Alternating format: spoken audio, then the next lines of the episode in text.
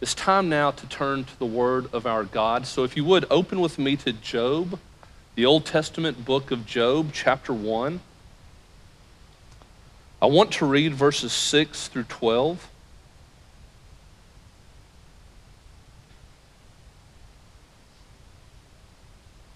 Job chapter 1, verses 6 through 12. Now, there was a day when the sons of God came to present themselves before the Lord, and Satan also came among them. The Lord said to Satan, From where have you come? Satan answered the Lord and said, From going to and fro on the earth, and from walking up and down on it. And the Lord said to Satan, Have you considered my servant Job, that there is none like him on the earth? a blameless and upright man who fears God and turns away from evil.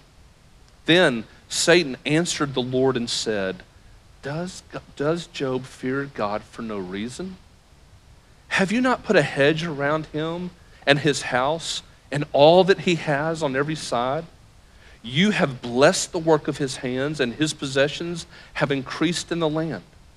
But stretch out your hand and touch all that he has and he will curse you to your face.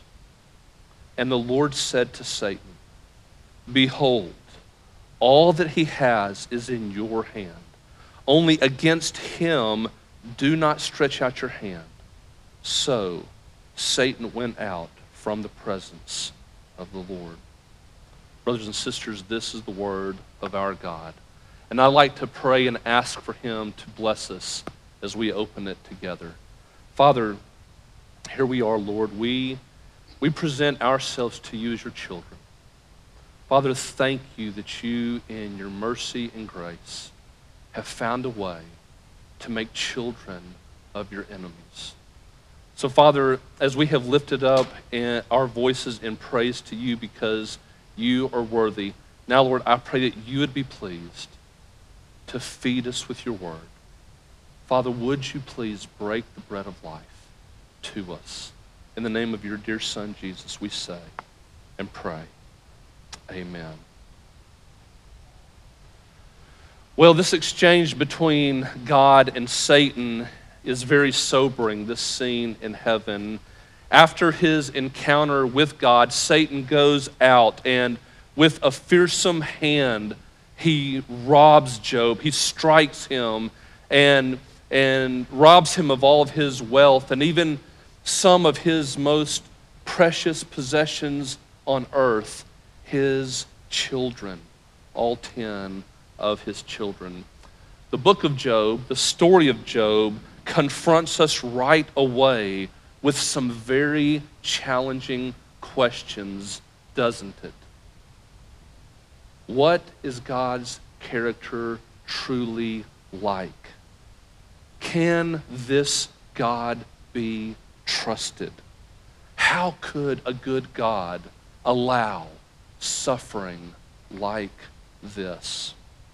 Right away, we're presented with what has been called the problem of evil. And here's what this objection to the existence of God goes like. Because of the massive amount of suffering that we see all around the world, God either doesn't exist or if he exists, he's not worthy of love and worship. And this is the reasoning. If God is all powerful and all good, then we would presume, right? There's a presumption that God wouldn't allow people he's created to suffer, especially not like this, right? So they reasoned that because suffering exists, God either must not be all powerful or he must not be good.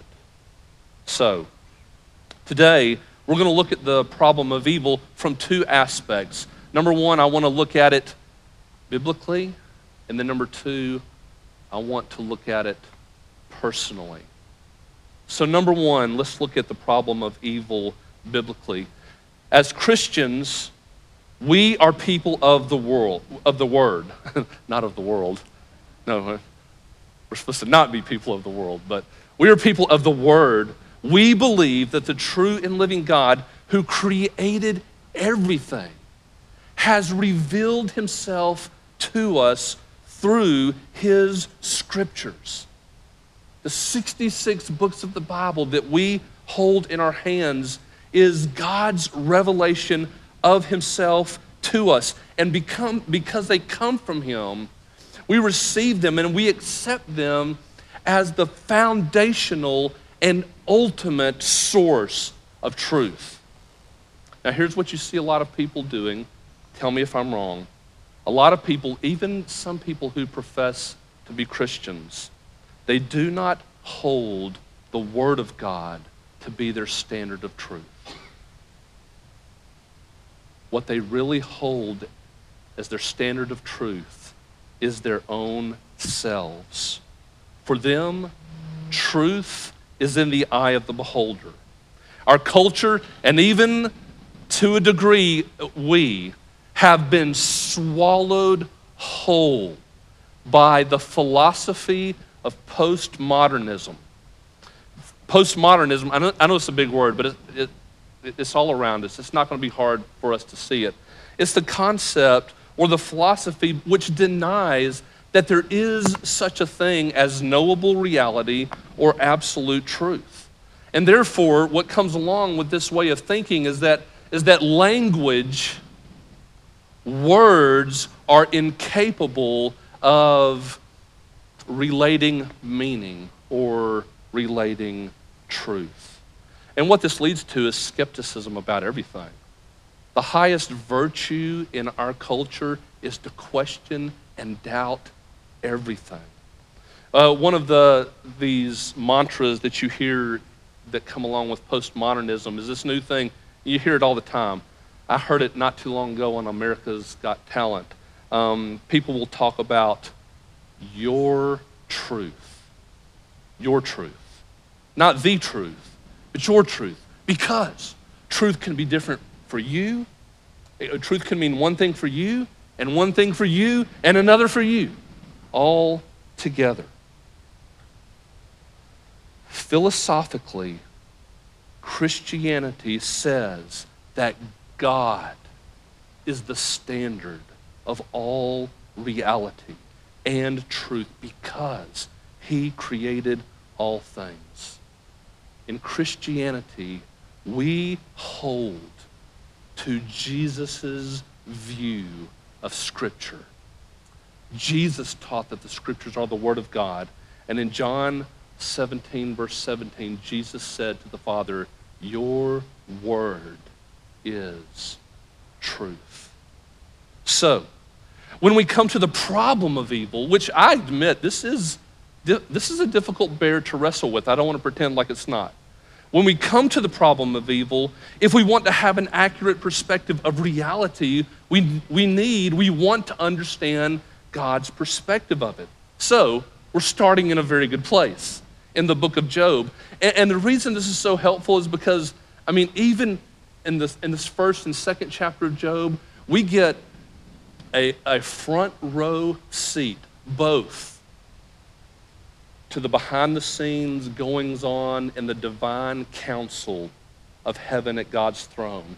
And we get this front row seat in the deep, agonizing sufferings of Job. The first thing that we need to see in Job, and of course we see this in all of Scriptures, is God's absolute sovereignty over all things. God's sovereignty, once you understand the biblical teaching on it, is one of the most comforting and reassuring teachings in all of the Bible. Charles Spurgeon said, It is the pillow upon which you and I can lay our heads. What is the sovereignty of God? Simply, to put it very simply, the teaching of God's sovereignty is that God is on his throne and he is ruling over everything in the universe from the greatest movement of universes and galaxies and planets throughout all of outer space down to the smallest cells or atoms that make up our bodies. Nothing happens apart from the authority and influence of God. Nothing happens. Nothing happens. For some of you, I realize you're gonna, you're, it's going to be hard to swallow that. You're going to be like, really? Is this really true? Nothing happens apart from God's plan. Psalm 115, verse 3 Our God is in the heavens, He does all that He pleases. Daniel 4, verse 35 He does according to His will among the hosts of heaven and among the inhabitants of the earth, and none can stay His hand or say to Him, What have you done? Ephesians 1:11 says, according to listen to this. According to the purpose of him who works all things according to the counsel of his will. Now, I want to take a step back. Now, I, I think those passages speak for themselves, and maybe you don't, but I, I, I think there's a, a minimalist way of establishing that God has control of all things that you may find helpful. And I, I think it's more than this, but if, if I'm talking to someone who's struggling to grasp this, I might start here as a starting point, okay? So, if you agree, which I, I don't run across many professing Christians who disagree with this, if you agree that God has perfect knowledge of all things, past, present, and future, right? And if you believe that God has the power, He has the ability either to prevent any of those things from happening or ensuring that they do, then we can come away from that saying that nothing in the universe happens apart from God. Nothing happens apart from His plan.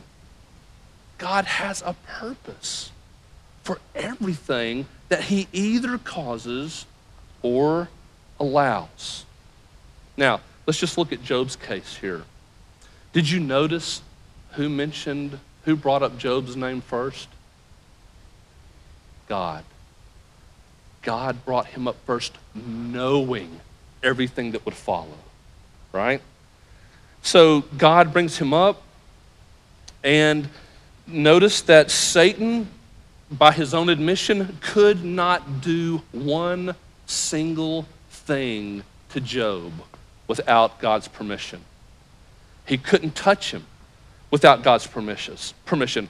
All of us, including Satan, have free will in some sense, but there are boundaries over which we cannot pass. You cannot, now, we can talk about having free will in some sense, but brothers and sisters, it's just completely logically incongruent to say that we ha- ultimately have self determining free will. There are boundaries uh, beyond which God controls things, like here with Satan, right? Uh, look, at, um, look at what it says here in verse 12. God says to Satan, Behold, all that he has is in your hand. Only against him do not stretch out your hand. Satan couldn't even touch God before God allowed it. And even then, once God gave the permission, God set the boundaries. You can go this far, but no further. Now, one thing I'd just like to point out here in a world full of suffering that is due to sin, we, we tend to be shocked that God allows horrible things. But maybe instead, we should be surprised that God allows or causes so much good. The biblical perspective is that God is actually restricting or preventing a massive amount of evil from occurring every moment of every day. Imagine if Satan had no restraints, how much different our world would be. How much more. See, we don't think about it. Like, we, we see something bad happen and we're like, how could God let that happen? Well, in a world with sin, it, what, what the amazing thing is, is that God's preserved any sort of hope, any type of mercy, any type of grace. Here in the story of Job, what we see is the transcendent wisdom of God. Now, by transcendent wisdom, what I mean is that it's, it's wisdom that, that's far above. It far exceeds the, the capabilities of human wisdom and understanding. Take a look at this. Satan wagers that Job will curse God. But in the wisdom of God, what did Satan's attack against Job actually lead Job to do? Worship. Did you see God in his wisdom and power and grace? Even in his agony, in verse 21, Job cries out, The Lord gave, and the Lord has taken away. Finish it with me. Blessed be the name of the Lord. I want you to hear what our forefathers' summary of the biblical doctrine of the sovereignty of God was. This comes from the London, the London Baptist Confession of Faith, which says, God hath decreed in himself from all eternity by the most wise and holy counsel of his own will freely and unchangeably all things whatsoever come to pass. Okay, if it comes to pass, it's because God has decreed it. That's what they've said so far. Yet, so as thereby, even by God's decree, God is neither the author of sin. So even though God has decreed all things to happen, even sinful things, sin is not something that comes from his own nature or character, nor is I, I know this was written a long time ago, but there, and there's a lot of phrases here. This is so rich. Nor is violence offered to the will of the creature. God hasn't completely removed free will in all this. Nor yet is the liberty or contingency of second causes taken away, but rather established, in which appears his wisdom in disposing all things, and power and faithfulness in accomplishing his decree.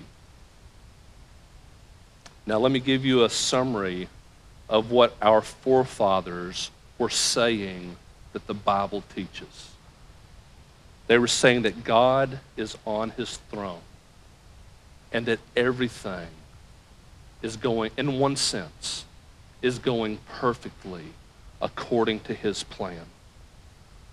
That's a that's not even scratching the surface of the problem of evil biblically.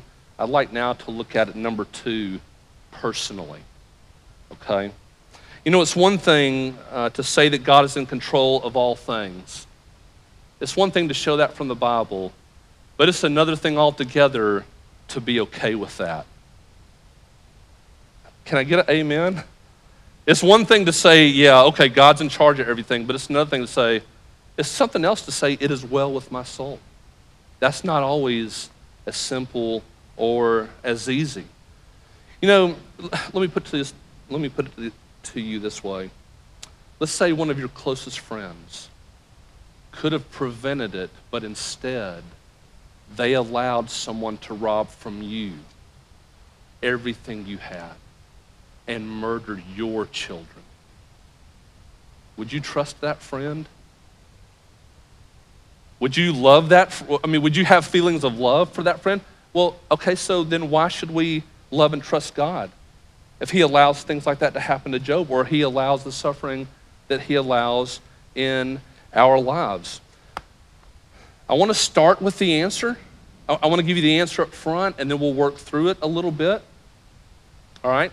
The answer to that question is that the infinitely wise and holy God will only allow into the lives of his people that which ultimately he will work for our good and his glory.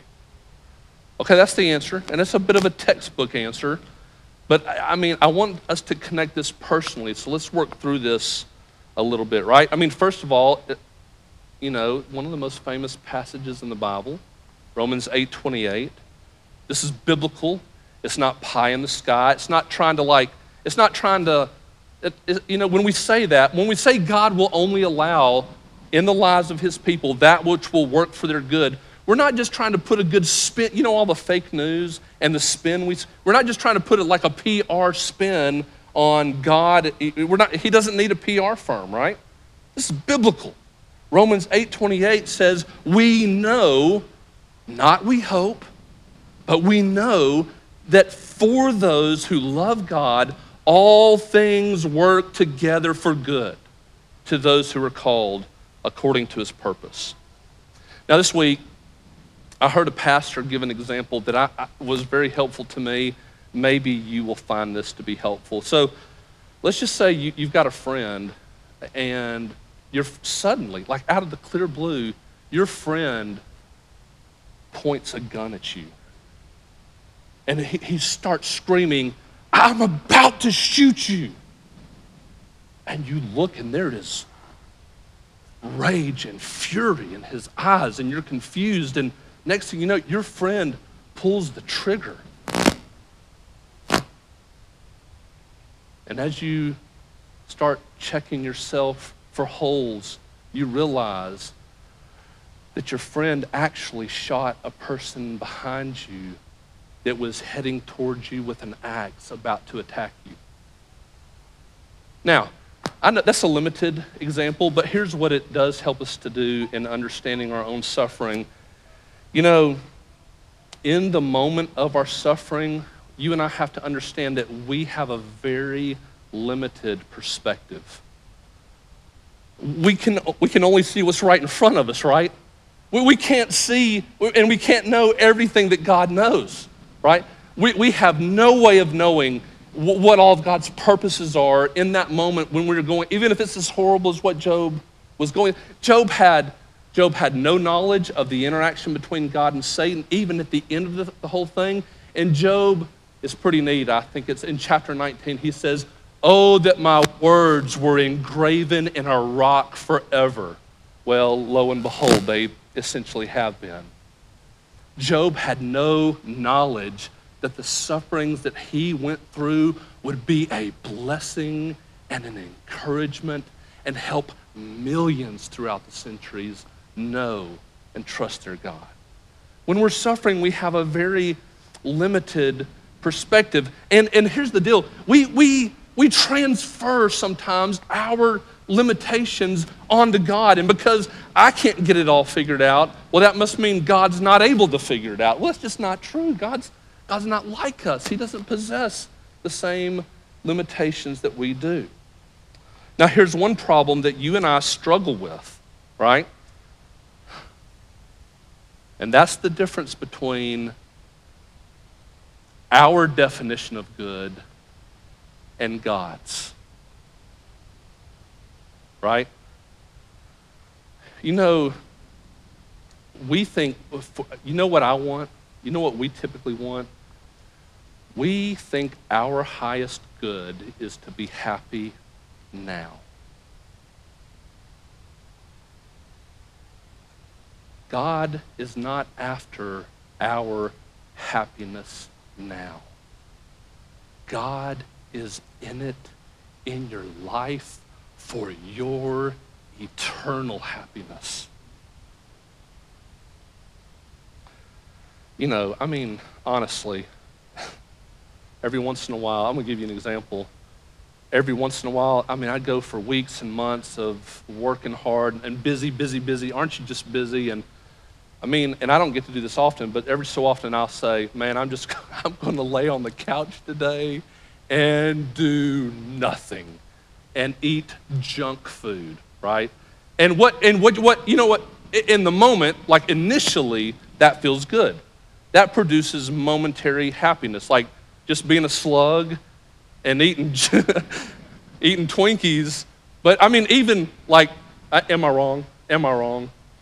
Do that for one day. I mean, even a few hours of that, you start feeling this is, I don't, I don't, I'm really, I feel kind of cruddy. You, you go on um, making yourself feel happy in the moment that way, and in weeks and months, it's going to do terrible things. If you're not getting the proper exercise and health, it's going to be, ter- you're going to feel terrible. And weeks and months and years of doing that, you're going to ruin your health, right? Even with our children. We are wise enough to understand that whatever makes them feel happy at the moment may, if with children, almost never is what's best for them, right? And sometimes we purposefully will make our children endure difficult things, even, even painful things, because we understand that enduring something painful right now, like a spanking, may prevent them from experiencing a lifetime of pain, right? The goal of life is not an instant gratification type of happiness. The goal of life is the everlasting happiness that comes from knowing and worshiping our God. And suffering has a way. Suffering just does. You talk to Christians about this. Suffering has a way of helping us know God and go deeper with God than we ever could if every day was all sunny and pleasant.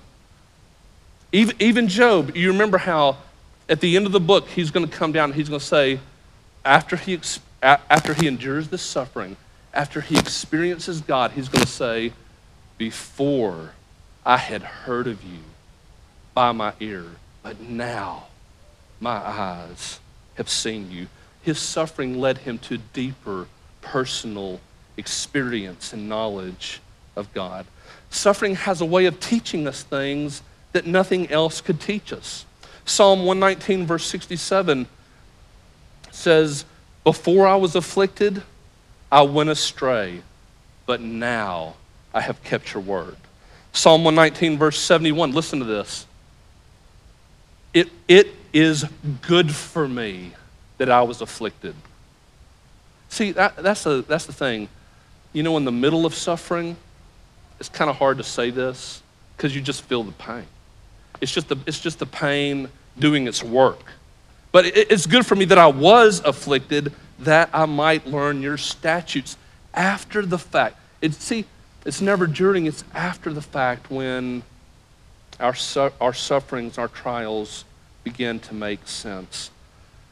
Suffering has a really a, really a beautiful way yes, painfully beautiful way of testing and purifying our faith. We were talking this morning in the discipleship group about how none of our faith's perfect. But you know, uh, suffering is God's refining fire that has this odd way of strengthening and purifying our faith. 1 Peter chapter 1, verses 6 and 7 in this, in this you rejoice, though now for a little while, if necessary, you have been grieved by various trials. Right? You could say this about Job. Verse 7 so that you've been grieved by these various trials. Why? Right, right, right, right. Why? Okay, Satan's trying to make you curse God. God's going to turn it for good so that you wind up worship, worshiping. You've been, uh, you've been grieved by these various trials so that the tested genuineness of your faith, more precious than gold that perishes, though it is tested by fire, may be found to result in praise and glory and honor at the revelation of Jesus Christ.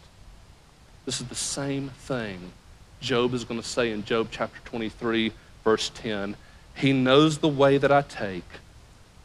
When he has tried me, I shall come out as gold. That was a spark of faith that Job had in the deepest, darkest moments of his life. Another thing to keep in perspective about suffering is that it's temporary. For the child of God, suffering is real. There's no way to romanticize it. You, are never going to like come across. A, You're never going to come across a memory verse that makes suffering pleasant. Or oh boy, I get to suffer. Well, yay! this is great. No, no, no, no, no, no. It's not the way it works. But we take the Word of God, we digest the Word of God, we permeate our li- lives with the truth, the foundational principles, the promises of the Word of God, and, and we base our lives on the truth of God, not our feelings. One of the foundational truths of God is that all suffering for the Christian is temporary. Romans 8, verse 18, Paul said, For I consider that the sufferings of this present time are not worth comparing with the glory that is to be revealed in us. Job. Job. The sufferings that you're going through, I know they're terrible. But you add the weight of all of them together, it's, it's nothing compared to the glory that you're going to experience with God forever. I was thinking about this before, and I've done this. I'm 47, and so my eyes aren't great, and even these glasses are a little bit out of focus, but I can still see the little dots on these ceiling tiles. Find you a dot. Find one dot. Just find you one. All right. Now, you, you consider, like, for you, the worst possible scenario of suffering in your life. Worst possible case. And multiply that times 100. All right? Unimaginable suffering in your life. If you're a Christian, that suffering could be like one of those little bitty specks, and all of the rest of the little specks and all the other ceiling tiles in this room are the, are the joys and the glories that await you as a child of God. I mean, I, I love that little thing. We don't do it as much as we did when I we just sang hymns growing up in church, but that little line, we always tagged this onto the end of Amazing Grace because it wasn't printed in our songbook. When we've been there 10,000 years, bright, shining as the sun, we've no less days to sing God's praise than when we first begun. I mean, uh, let's say you, let's say you live a 90 years of intense suffering, one of those specks. But then you have all of the rest of these joys and pleasures forevermore with Christ. You, at, at 10,000 years, those 90 years are not going to, you're going to look back at those 90 years and say, wow, I can't believe how awesome my God is that He is able to take those horrible things I endured, and somehow He took those things and He's created me the, a greater capacity to enjoy, enjoy Him for eternity.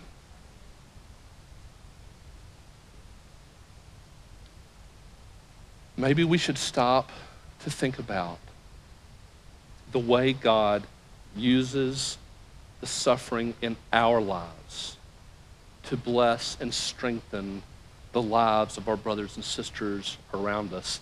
If you walk together for very long with a community of believers, what you're going to realize, you know, as this family goes through struggles, as this family, as I go through struggles, and we have this mutual, um, we, we, I, I not only have this experience of I walk through trials, through them I come out the other side of them. I have a deeper appreciation and understanding of God's faithfulness, but we since we're so closely connected to each other because we're a family and, and we're rejoicing when we rejoice and we weep with each other when we weep. And I, I get to see God's faithfulness in my brothers and sisters. God has this strange way of when you're walking through a trial, even in the moments when you're in pain, but, but God, God holds you together. Your faith doesn't collapse, and people look at you and say, I don't, I don't know how he's doing this miraculous. God must be holding on to that person. 2 Corinthians chapter 1 verses 3 and 4 Blessed be the God and Father of our Lord Jesus Christ the Father of mercies and God of all comfort who comforts us in all our affliction so that we may be able to comfort those who are in any afflic- affliction with the comfort with which we ourselves are comforted by God. Maybe one of God's million purposes for allowing you to go through this horrible situation is so that through the rest of your life you will be able to be a blessing and encouragement and you will be able to strengthen countless other people when they suffer. You know, at the end of the day, I realize, and I'm not here to pretend, uh, men and women far smarter than me have tried to wrestle with this problem of evil. And I recognize that, that I'm not able, and we're not going to be able to ever fully solve and answer all the questions that we have. But, but, we can do this. We can be reminded that you and I are always working from a limited perspective.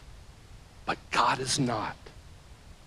And He's got the whole world in His hands.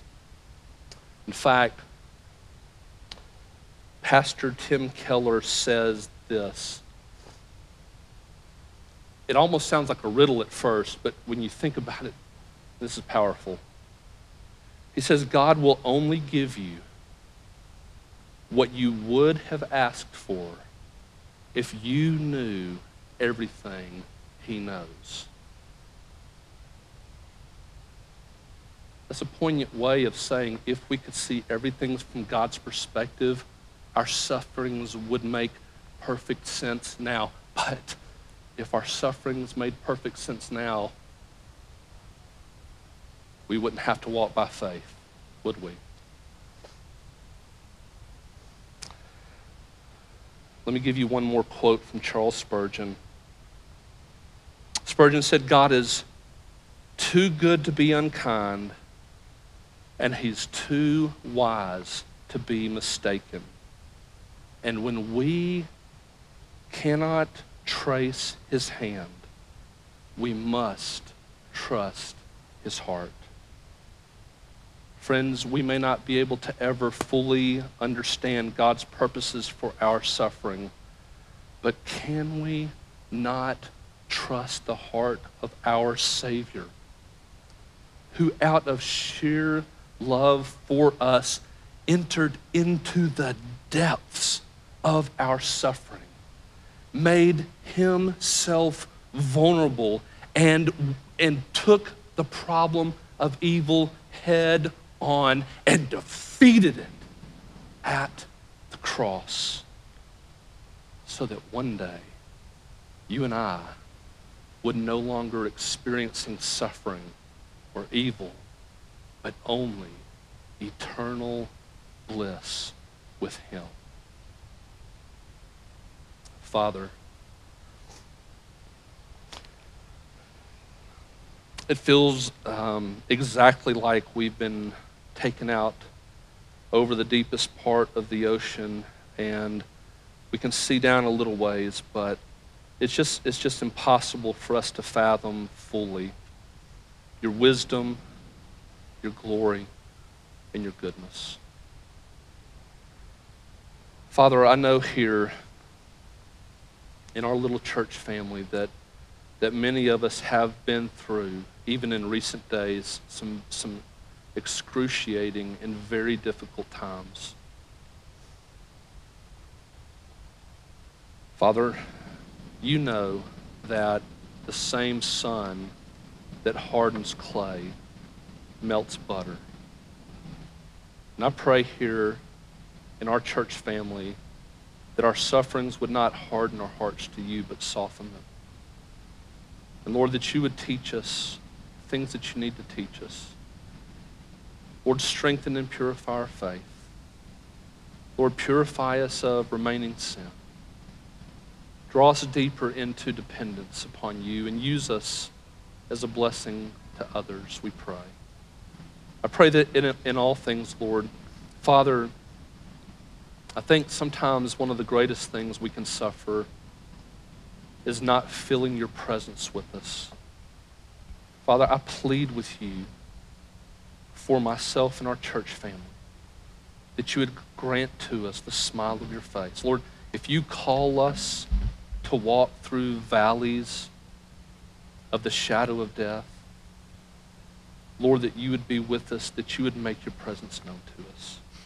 We do love you and we praise you in the name of Jesus. Amen.